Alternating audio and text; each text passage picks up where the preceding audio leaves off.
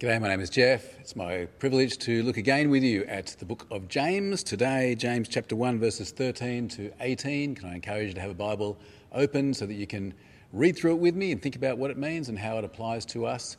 We'll also help you to have the outline that's on the order of service that hopefully you've downloaded. Let's pray. Our gracious God and loving Heavenly Father, we thank and praise you for giving us your word. We pray that as we look at this important but a little bit tricky passage that you help us to understand what it's saying and what it's saying in its context, and you help us to learn its very important lesson. And we pray it in Jesus' name. Amen. When I was in year nine of high school, uh, a bloke called Simon, he invited me to join his friendship group. I did, and uh, Simon became a very close friend. Within the group, eventually another bloke in the group uh, became a friend as well, my friend George. Uh, there are a couple of other blokes in the group who were, they, they, were friends with Simon, Phil and Jason were their names, but, but I, I never really became good friends with them. And then uh, th- there was one other bloke. His name was Paul. Uh, Paul was also friends with Simon. He'd been um, uh, with Simon in the previous friendship group, but for some reason, for some reason, Paul always hated me. Now, I'm not conscious that I did anything to him in particular. Uh, I, I, think it was partly an anti Semitic thing. He didn't like me because of my Jewish background. Um, also, the fact that uh, I had previously been hanging around with the, the, Asian friendship group up until then. Paul, I think, was, uh, was a racist. Anyway, for whatever reason, uh, Paul did not like me. Paul almost never talked to me. He, uh, he called me names and teased me. He, he, he bad mouthed me to, to Simon and to the other guys in the group. And uh, eventually, because Simon, because um, he insisted on staying my friend, Paul stopped hanging around in the group. Let me ask you a question. How do you think I felt about Paul? How do you think I'd describe my, my feelings towards him? Do, do you think I'd have had warm and positive feelings about Paul? Do you, th- do you think I would have, would have loved the guy? Well, no, I didn't. Um, I mostly didn't think about him at all. I just tried to ignore him. But if I did think about him, it was with feelings of strong dislike. I didn't like the guy then, and in the um, nearly 40 years since school finished, I've never seen the guy again. It is hard to love people who hate you. That's, that's, just, that's just natural, isn't it? It's hard to like people when you know that they don't like you. Do, do, you know what, friends? It's the same with God. It's hard to love God if you don't think He loves you. It's hard to love God if you think He hates you. Now, there's a there's, there's a question that I often ask people. I, I think it's an important question. And uh, I ask people, I ask people, do you feel like God loves you? Do you feel like God loves you? For most people I talk to, their answer is yes, yes, I, I, I do feel like God loves me. My next question is this I ask, why? What is it that makes you feel like God loves you? Now, the answer I most often get uh, is, is, is something like that, something like this. I know God loves me because He gives me so many good things. People tell me about the, the, the, the nice, um, comfortable lives that they have, their, their good health, their wealth. People often talk to me about how God has answered their prayers they tell me about they tell me about good gifts that God has given them. Now, in one sense, in one sense, that, that's fine, isn't it? That's, that's a perfectly good and, and right answer. God does give us good gifts, and we ought to thank Him and we ought to love Him for all of the good things that He does, for, for the lives that He gives us. But just, just think with me for one second. Can you see a danger? Can you see the danger of feeling that God loves you because he gives you a nice life. Of, of, feeling that God loves you because of the good things he gives you. Of feeling that God loves you because um, you see him answer your prayers. Can you see the danger there?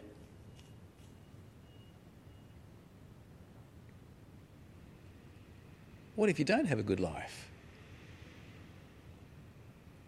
What if God gives you bad things, hard things? What if you suffer? What if everything goes wrong in your family and, and you get sick? And do, do, does that mean that God then hates you? And if God hates you, well, how's that going to make you feel about Him? Heard a bloke uh, speaking the other day, and he was telling a story about his daughter. She was at university, and her best friend was diagnosed with leukemia, with blood cancer. Now, she, she prayed and she prayed and she prayed for her friend, but her friend's condition just got worse and worse. Eventually, her friend had to go to hospital, and the daughter actually took time off from her university course to, to go and visit her friend every day and help her. And over a period of a few weeks, she helped her friend as her friend, at the age of 22, died a slow and agonizing death. A few weeks later, the dad found his daughter in her bedroom. She was crying inconsolably. He, he hugged her. He, he, said, What's wrong? And she said this. She said, she said, God could have healed my friend. But he chose, he decided not to do it. He hurt her so badly, and he refused to answer my prayers. God must hate us. And, Dad, I hate him. I hate God for what he did to us.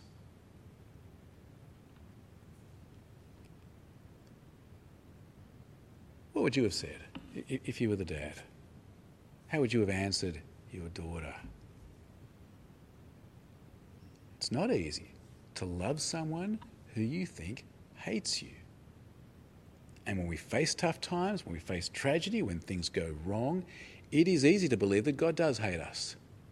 It's easy to believe that He's trying to harm us, to hurt us, to make us fall.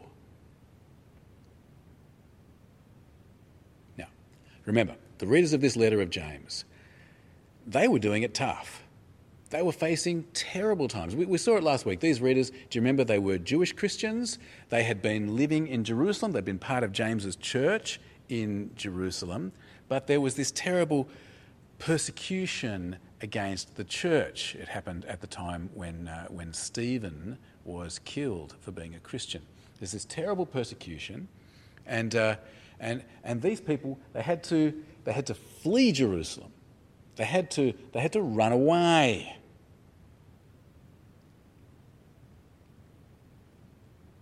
They lost everything. They had to leave it all behind in Jerusalem their family, their homes, their jobs, all of the possessions that they couldn't carry with them, all gone. All gone, and they became religious refugees living in a foreign country, foreign language, foreign culture, foreign traditions, nobody to help them, and nothing. And then Acts chapter 11 tells us there was a famine. As James put it, we saw it last week, they were facing many kinds of trials. James knows his readers are doing it tough. But, but as we saw last week, he didn't just sympathise with them. He told them quite remarkably, he told them that they should consider suffering for Jesus as a joy, He told them that, that trials like they're facing, they can actually be good for your Christian faith. They can help you to grow in perseverance, and they can help you to grow to a way more important goal than a comfortable life, that is to grow in Christian maturity. James also said that there is great reward for those who persevere through trials. He talked about um, the victor's crown. You know, you run the race, and at the end, you're given the, the, the victor's crown. Well, he says there's a victor's crown of eternal life that waits for those who persevere through trials to the very end. But I want you to notice something. It's there at the end of verse 12. Uh, this, this great reward, it's for a certain kind of person. Have a look with me at chapter 12 and see if you can see who it is. James chapter 1 and verse 12. Blessed is the one who perseveres under trial, because having stood the test, that person will receive the crown of life that the Lord has promised to those who love him.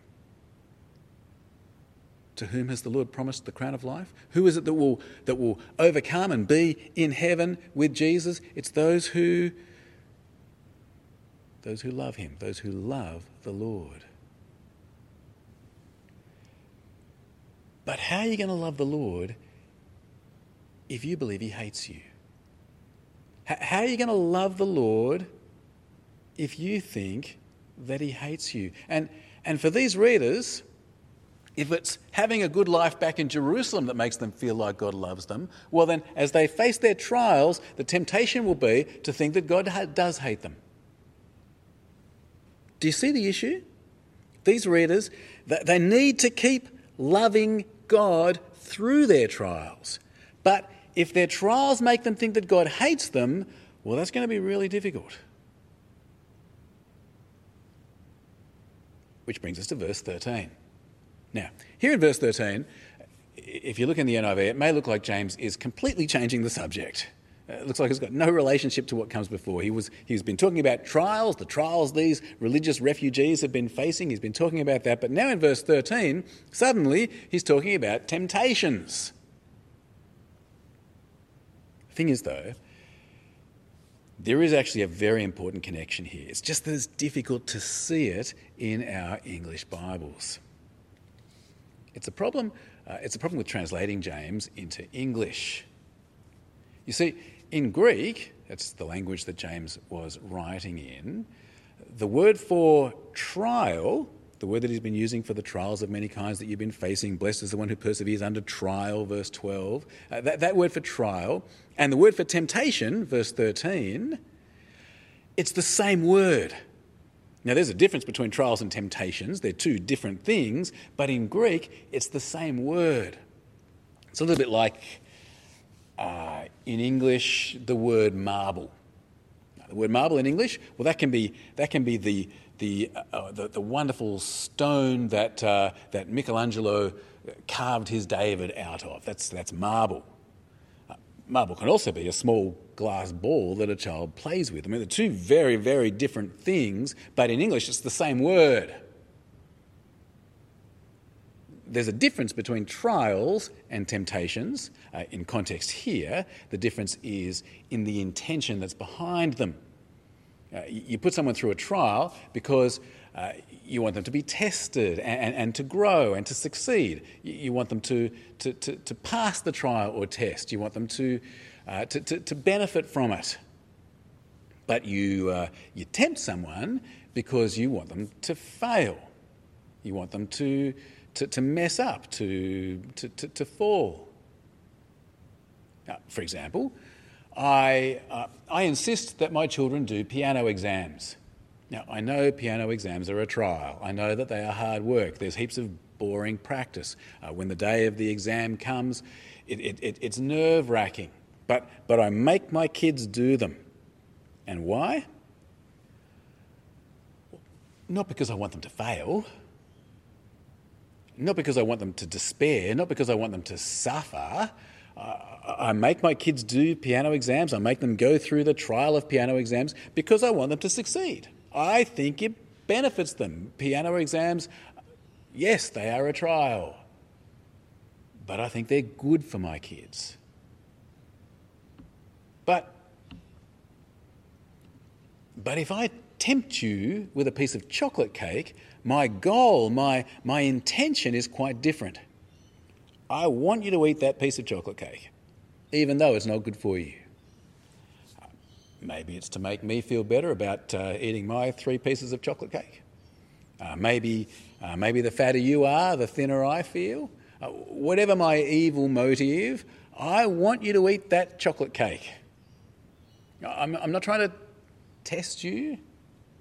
I'm not uh, hoping that you will resist me and, and say no to the chocolate cake and remain thin. I'm not doing it for your good. No, no, I am tempting you.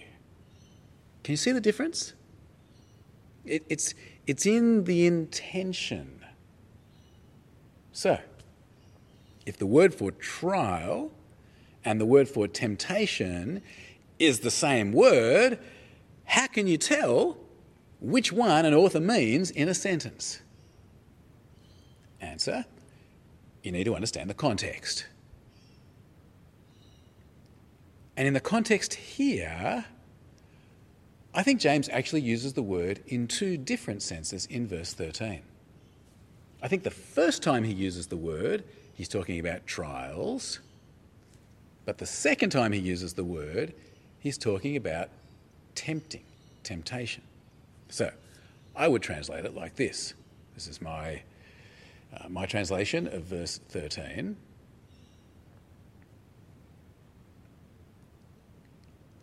When you endure trials, no one should say, God is tempting me. See how the first time I've used it to mean trials, the second time, temptation. When you endure trials, no one should say, God is tempting me. Now, I'm sorry if this is a bit technical, um, but I think, it's, I think it's important because I think this is the clue to really uh, help us understand how this verse fits in with what James has been talking about. James has been talking about trials, and he's still talking about trials in verse 13. He has been talking about trials. He's still talking about trials. This does flow in with what he's talking about. Uh, he's been calling on his readers to, to persevere, loving God through trials, to receive the crown of life. And now he's dealing with a particular issue relating to trials, and it's got to do with, it's got to do with what we think about God when we face trials. What we think about God when we face trials. How we think about God's intention towards us. And the point is this are you ready? This is the point. God does not put us through trials because he hates us. God doesn't put us through trials in the hope that we'll fail. God doesn't put us through trials because he wants us to miss out on the crown of life. God isn't trying to tempt us. He's not trying to tempt us to sin or to despair or to give up. That is a wrong way of thinking about God's intention in trials. God doesn't tempt anyone in that sense. He doesn't try to. Um, he doesn't try to trick anyone into, into sinning or failing or giving up. That's not who God is. Now, come back with me again to verse 12, and with my slight change to the translation, see how it flows. Verse 12. Blessed is the one who perseveres under trial, because having stood the test, that person will receive the crown of life that the Lord has promised to those who love him. When facing trials, no one should say, God is tempting me, for God cannot be tempted by evil, nor does he tempt anyone. Do you get the idea? You see how it flows? God does put trials in our path. They're not out of his control. But trials can be good for our Christian faith. That's what we've seen so far. They can build us in perseverance and in maturity. God, trials can be good for our Christian faith, and that is what God is intending. That's what God is hoping for, so to speak. He's not trying to tempt us, He's trying to do us good. He's hoping that these trials will produce perseverance and Christian maturity. He's hoping that we will grow through the trials and keep loving Him and, and receive the crown of life.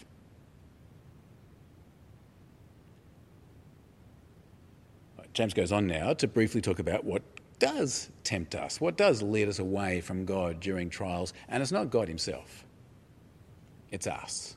It, it, it's, it's our own evil desires. It's our own desires that lead us to, to sin and, and ultimately to death. The end of verse 13. God doesn't tempt anyone. But, verse 14, each person is tempted when they are dragged away by their own evil desire and enticed. Then, after desire is conceived, gives birth to sin, and sin, when it's full grown, gives birth to death. It's not God who's tempting, it's, it's from within us. And James then goes on to talk more about how God feels about us, about what God's intention is towards us. God doesn't want bad things for us. God doesn't hate us, and He doesn't. It's not like He keeps changing His mind about it either. As if He, you know, one day He wants good for us, but but then the next day He wants bad for us. As if He loves us one day, but then hates us the next day. No, no. God is the giver of good gifts. God is unchanging in His good intentions towards us. God is unchanging in His attitude of love towards His people. Verse sixteen. Don't be deceived, my dear brothers and sisters. Every good and perfect gift is from above, coming down from the Father of the heavenly lights, who does not change like shifting shadows. And now James finishes by giving one example of God's good gift to us. And this is the example that proves once and for all God's unchanging love for us. God gave us the gift of Jesus. Jesus died and he rose again for us so that we can have new life, new birth, and so we can be what James calls a first fruits of creation. That is, we're the beginning of the harvest of heaven, so to speak. Uh, God has this coming new eternal kingdom, and we're the start of it. We're the beginning of it. That's the great gift God has given to us new life to be part of his eternal kingdom. And, and this gift, this gift of Jesus, well, that proves beyond all doubt that he eternally, unchangeably loves his people. Verse 18 He chose to give us birth through the word of truth that we might be a kind of first fruits of all he created. All right. Can you see what's here in this passage? Uh, James is writing to his old congregation, these, these Jewish Christians from Jerusalem. They're now Christian refugees. He's talking about the trials that they've been facing. And what he's saying is this God isn't trying to tempt them through these trials. God isn't hoping they'll fail. God isn't hoping they'll sin. God isn't hoping they'll fall away. God doesn't hate them. That's not why they're facing these tough times. No, no, no, no, no. God loves them. He, he is the giver of good gifts. He unwaveringly, unchangeably, eternally loves them. He wants the very best for them, and He's proved it by giving them the gift of new life in Jesus. He's proved it by bringing them, bringing them into His eternal kingdom through Jesus. Can you see the point of the passage?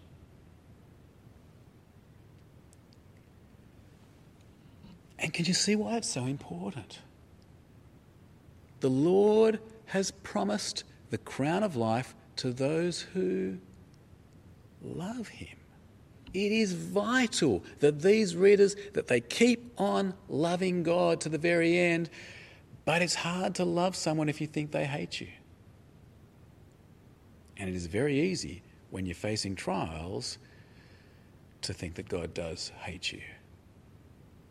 And so, James, he needs to make it clear. He wants to make it clear. These trials that his readers are facing, these tough times, all the terrible things that are happening to them, they are not happening because God hates them. God's not trying to tempt them, He doesn't want them to fall. God loves them. And so they should persevere, loving the Lord, even through their trials, confident that He loves them.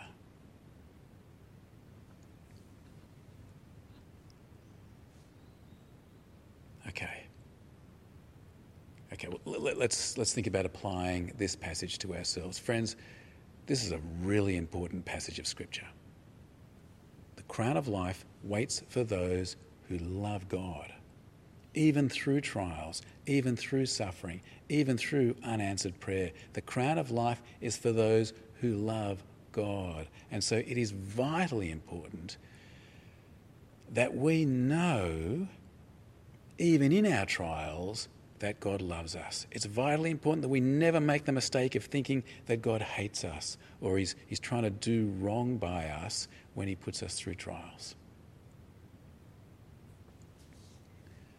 Do you remember that dad I was talking about before? The one whose daughter's friend died, and then his daughter told her that she, God obviously hated her, and so she hated God. Do you want to know what he said to her? I, I think it was very wise what he said. Uh, the first thing he said was this.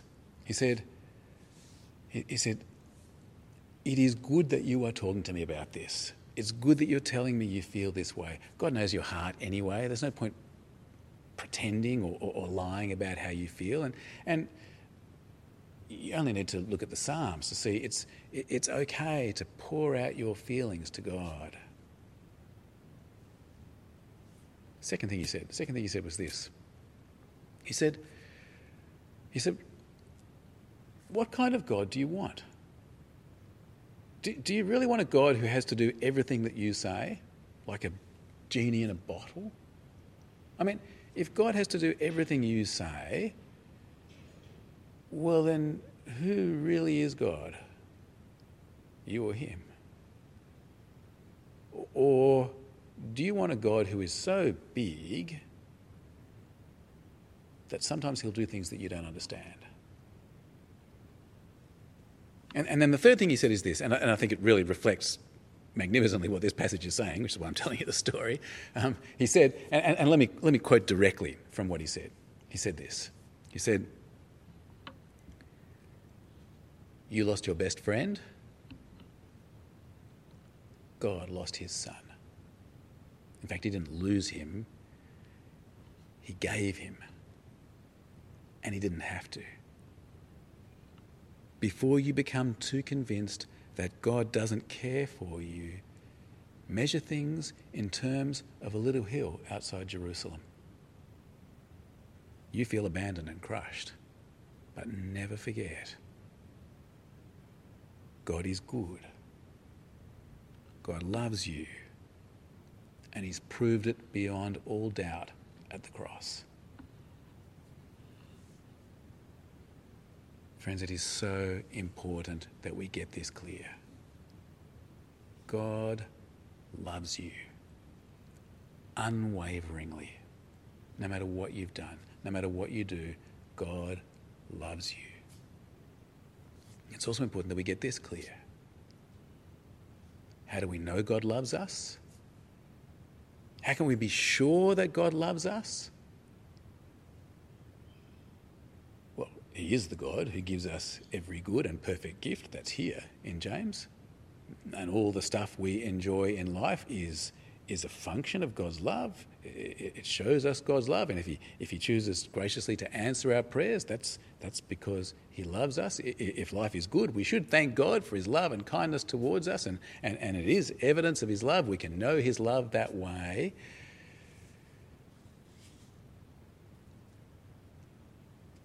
But, friends, that's not, not the ultimate expression of God's love. And that's not the, the foundation on which we want to build our understanding that God loves us. The, the ultimate expression of God's unchanging love for us, that's seen in Jesus. It's seen in Jesus dying in agony on a cross to, to, to give us new life and a place in God's eternal kingdom. And so, friends, the, the beauty of that, apart from its its reality. The beauty of that is that doesn't change in our changing circumstances, does it? And, and so, friends, even when life is bad, we can still know that it's true. Even, even, if, even when everything goes wrong, we can still know it's true. Even, even if our worst nightmare happens, we can still know it's true. Even in our trials, we know God loves us. God loves us and knowing that, well, we can, we should, we must persevere, loving our Heavenly Father no matter what, to the very end. Let's pray. Gracious God and loving Heavenly Father, we thank and praise you for your magnificent mercy to us in the Lord Jesus Christ. We thank you that through him you've given birth to us through the word of truth, given us new life so we can be the first fruits of all you've created, so we can be part of the, the, the harvest of heaven and with you forever. Thank you for this ultimate, eternal expression of your love. So, Father, please help us to know that you are the God who unwaveringly, unchangeably loves us, no matter what our circumstances. And so help us whatever trials we face, to keep on loving you, to keep on persevering until that day that we receive the crown of life that the Lord has promised to those who love him. Please help us by this in this by the power of your spirit we pray in Jesus name. Amen.